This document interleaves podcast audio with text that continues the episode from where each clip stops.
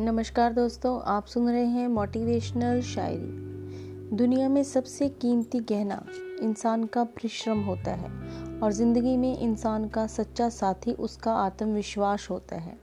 तो कभी भी अपने आत्मविश्वास को टूटने मत दीजिएगा। सब्र कर बंदे, मुसीबत के दिन गुजर जाएँगे, हँसी उड़ाने वालों के भी चेहरे उतर जाएँगे। हाथ बांधे क्यों खड़े हो? हादसों के सामने।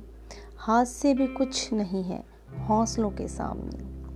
जन्नत का हर लम्हा दीदार किया था, माँ तुमने जब गोद में उठाकर प्यार किया था। दोस्तों, ये थी मोटिवेशनल शायरी। अगर आपको पसंद आई तो प्लीज़ इसको लाइक कीजिए और शेयर कीजिए। फिर मिलेंगे, धन्यवाद।